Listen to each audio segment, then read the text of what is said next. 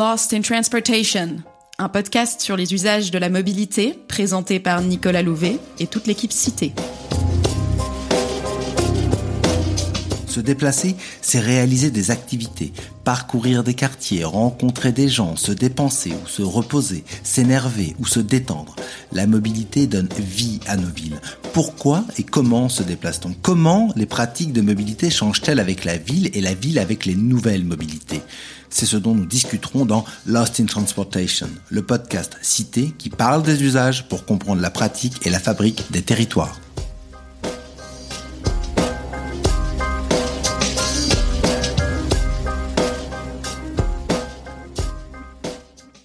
En ce moment, dans Lost in Transportation, on parle des professionnels mobiles et des professionnels de la mobilité.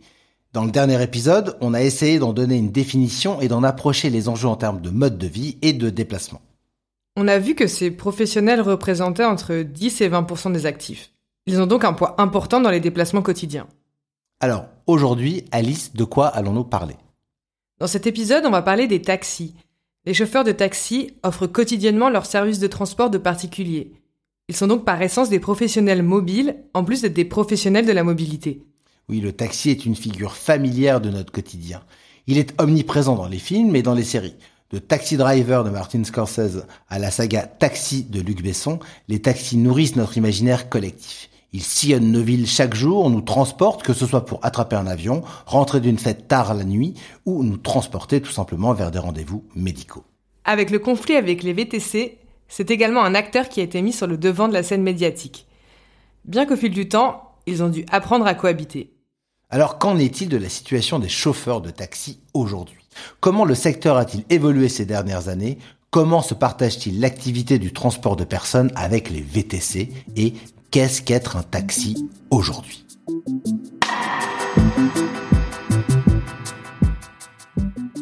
Professionnel mobile, épisode 2. To be or not taxi, That is the question. Les chauffeurs de taxi proposent une activité de transport de personnes à titre onéreux. On en compte aujourd'hui environ 60 000 en France. Mais l'organisation de leur activité est souvent méconnue du grand public. La puissance publique a traditionnellement encadré son activité en fixant le nombre de taxis autorisés à circuler dans chaque commune ou région.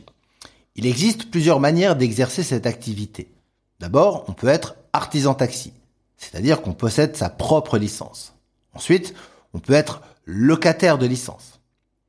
On peut également être membre d'une coopérative de taxi, elle-même détentrice d'une licence. Et enfin, on peut tout simplement être salarié. Le métier de chauffeur de taxi recouvre donc des réalités différentes, notamment entre Paris et le reste de la France. Dans les communes de banlieue ou les petites villes, les courses de transport de malades représentent l'essentiel du chiffre d'affaires des taxis. Les trajets des malades en taxi peuvent être prescrits par un médecin. Dans ce cas, ils sont remboursés par l'assurance maladie, pourvu que le taxi soit conventionné par la caisse primaire d'assurance maladie. Dans cet épisode, on se concentrera surtout sur l'activité des conducteurs parisiens. Selon une étude du Commissariat général au développement durable de 2018, le ratio de taxi est de 8 pour 10 000 habitants pour la France entière contre 30 pour 10 000 à Paris.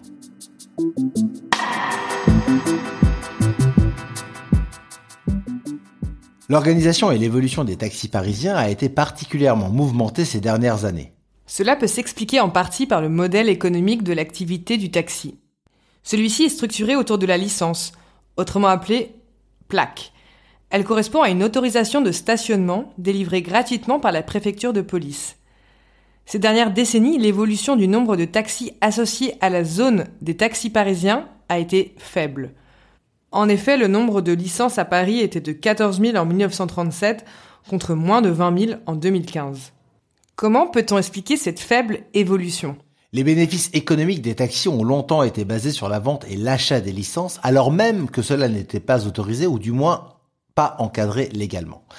C'est la loi du 20 janvier 1995, dite loi Pasqua, qui a permis la légalisation du transfert onéreux des licences délivrées gratuitement par la puissance publique. C'est-à-dire qu'un propriétaire de licence peut la revendre à la fin de son activité. Il s'agit d'une deuxième manière d'acquérir une licence. Le nombre de licences distribuées étant très faible et n'ayant pas augmenté en parallèle, les propriétaires de licences sont devenus bénéficiaires d'une rente qu'ils avaient intérêt à protéger, s'opposant à toute augmentation du nombre de licences. Cela a entraîné une inflation importante sur le marché secondaire des licences. La loi Pasqua a véritablement verrouillé la profession. Les artisans se sont retrouvés propriétaires d'un capital qui se valorise d'autant plus que le nombre de licences n'augmente pas. Il s'agissait d'une manière de se constituer un patrimoine en vue de sa retraite. Cela a entraîné une explosion du prix de la plaque en région parisienne et une pénurie de taxis. À titre d'exemple, entre 1990 et 2002, on ne recense pas de création de nouvelles licences, alors que sur la même période, le PIB de la région Île-de-France augmentait de 17%. La stagnation du nombre de licences a entraîné également une plus forte dépendance des taxis aux grandes centrales de réservation. En effet, le manque de taxis dans les rues a entraîné les usagers à faire appel massivement aux centrales de réservation. Celles-ci aidaient les chauffeurs à capter les clients. Ça a conduit peu à peu à un renforcement de la position dominante des compagnies de taxis, ou du moins des plateformes de taxis, telles que la G7. Face à cette situation et en parallèle de l'arrivée du marché des VTC, la loi Thévenoud de 2014 a rendu incessibles les licences distribuées gratuitement après cette date. Toutefois, encore aujourd'hui, l'essentiel des licences sur le marché reste cessible et fluctue en fonction de l'offre et de la demande. Selon le baromètre du prix des licences des taxis réalisé par Cité, le prix moyen d'une licence s'élevait à 120 000 euros en 2019.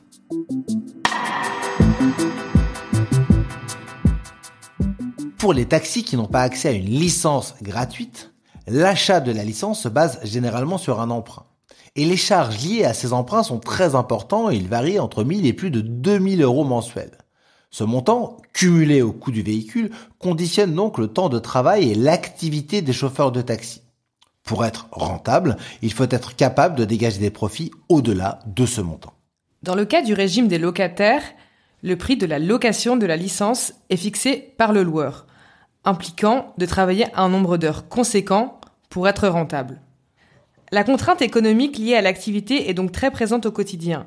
Les chauffeurs louant une licence ou remboursant son achat rencontrent des difficultés à se dégager un SMIC.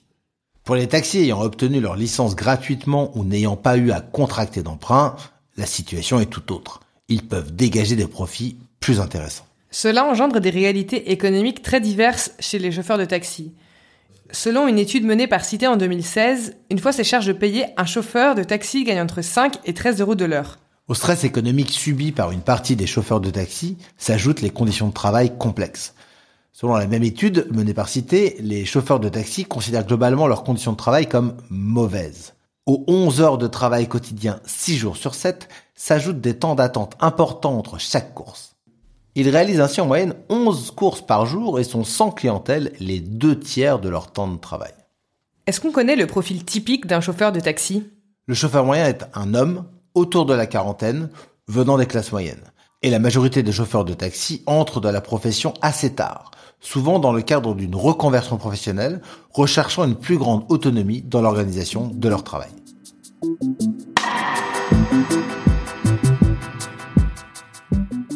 Le statut du taxi s'est relativement vu remis en cause avec l'arrivée des VTC qui a explosé au début des années 2010 avec les plateformes.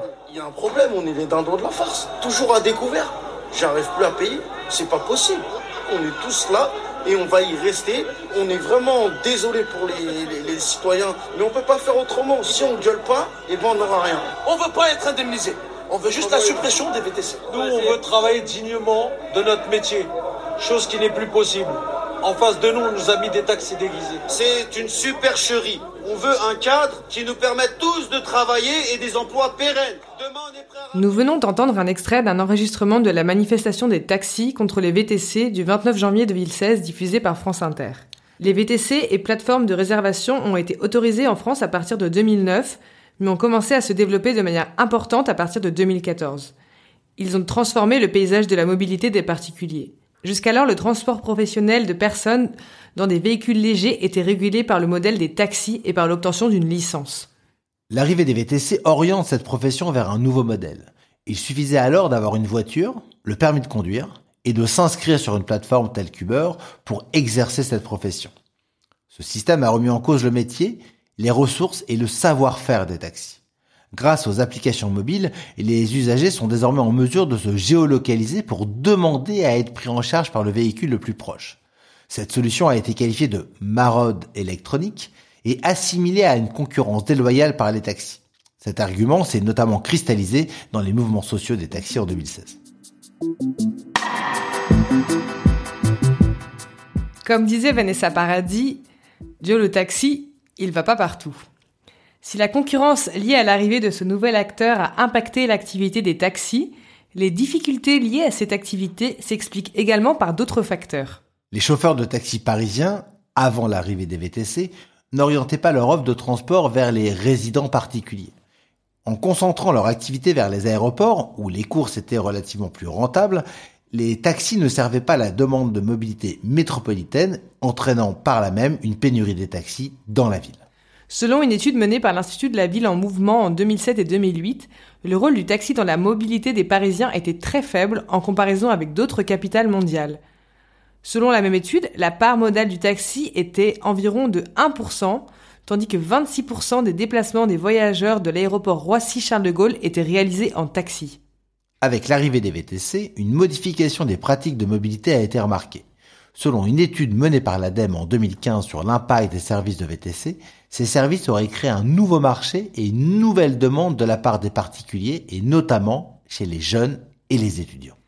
L'arrivée des VTC a également concurrencé l'activité des taxis en termes d'offres de services. Réputés serviables, souriants, ouvrant la porte à leurs clients, les chauffeurs de VTC se sont vus comparés à des chauffeurs de taxi parisiens présentés comme peu aimables et peu serviables. Cela a également contribué à l'attractivité de ce nouveau service. Toujours selon une étude menée par Cité en 2016, les usagers témoignaient alors d'une plus grande confiance envers les VTC qu'envers les taxis. Les chauffeurs de taxi ont dû également s'adapter à la demande des usagers. Ils se sont notamment positionnés sur des applications de géolocalisation et ont mis en place des services de réservation en ligne. La généralisation des terminaux bancaires a également contribué à rendre le service plus commode pour les usagers. Les taxis peuvent désormais se positionner sur la demande d'un transport en direct, facilitant l'accès et le confort d'usage. Ils se sont également spécialisés autour d'une clientèle premium.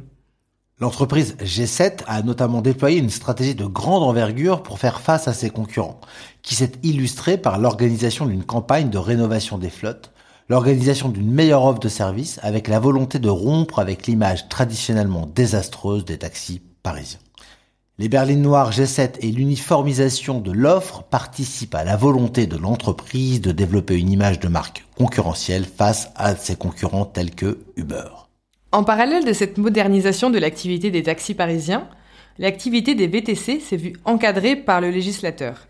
Ils ne peuvent pas pratiquer la maraude, se faire arrêter dans la rue ou stationner dans les aéroports ou les gares. Ils doivent être inscrits au registre des VTC et obtenir une carte de VTC auprès de la préfecture. Enfin, la voiture doit respecter des normes précises. L'activité de chauffeur occasionnel telle que Uber Pop a été interdite et les conditions d'accès à la profession ont été durcies.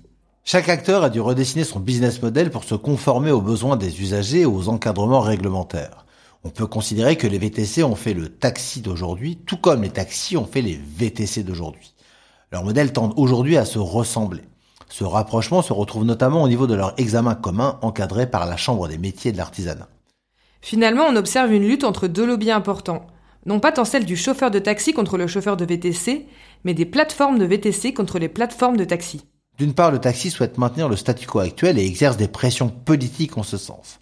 Les privilèges accordés au taxi, tels que le droit de circuler sur le couloir bus et le monopole du transport de malades, s'expliquent par ce travail de lobby. Et d'autre part, le VTC tend lui à développer davantage son service et à favoriser une libéralisation du service. Au-delà de l'affrontement de deux modèles de travail distincts tendant à s'hybrider, les chauffeurs de taxi, tout comme ceux de VTC, font face à de nouveaux enjeux. Les politiques publiques recherchent de plus en plus à aménager les villes où la voiture tendrait à disparaître. Les politiques d'infrastructure se concentrent sur le développement de pistes cyclables, de zones 30, impactant le transport de particuliers. Alors, quelle serait la place pour les taxis et pour les VTC dans une ville qui serait avec moins de voitures? Les taxis et les VTC font partie d'un écosystème de la mobilité. Ils répondent à une demande souvent ponctuelle. Mais grâce aux taxis ou aux VTC, des trajets qui n'auraient pas pu être faits autrement sont réalisés. Ils jouent aussi un rôle clé pour les personnes à mobilité réduite. Cet usage spécifique de la voiture correspond finalement à un mode de vie très démotorisé. La possibilité d'effectuer un déplacement en voiture de temps en temps peut prévaloir à l'achat d'une voiture individuelle et peut poser moins de problèmes de stationnement. Selon une étude menée par Cité sur les usagers des taxis en 2015, plus on utilise le taxi et plus on utilise les modes alternatifs à la voiture particulière. D'ailleurs, le même constat peut être fait sur les usagers du VTC. Enfin, les taxis et les VTC devront faire face à de nouveaux enjeux dans les années à venir. La loi d'orientation des mobilités encourage notamment le renouvellement des flottes des véhicules. À ce titre, Uber s'est positionné sur ce créneau, annonçant une conversion de 50% de ses chauffeurs à l'électrique d'ici 2025. L'électrification de la flotte suppose toutefois le développement de bords de recharge rapides dans les métropoles. Dans le prochain épisode, nous aborderons un autre aspect de la mobilité des professionnels mobiles à travers la question des livreurs de plateformes de livraison instantanée.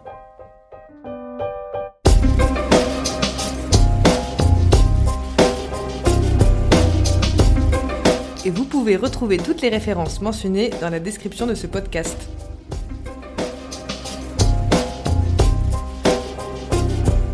On se retrouve dans un mois pour un nouvel épisode de Lost in Transportation. D'ici là, n'hésitez pas à nous rendre visite sur notre blog. À bientôt!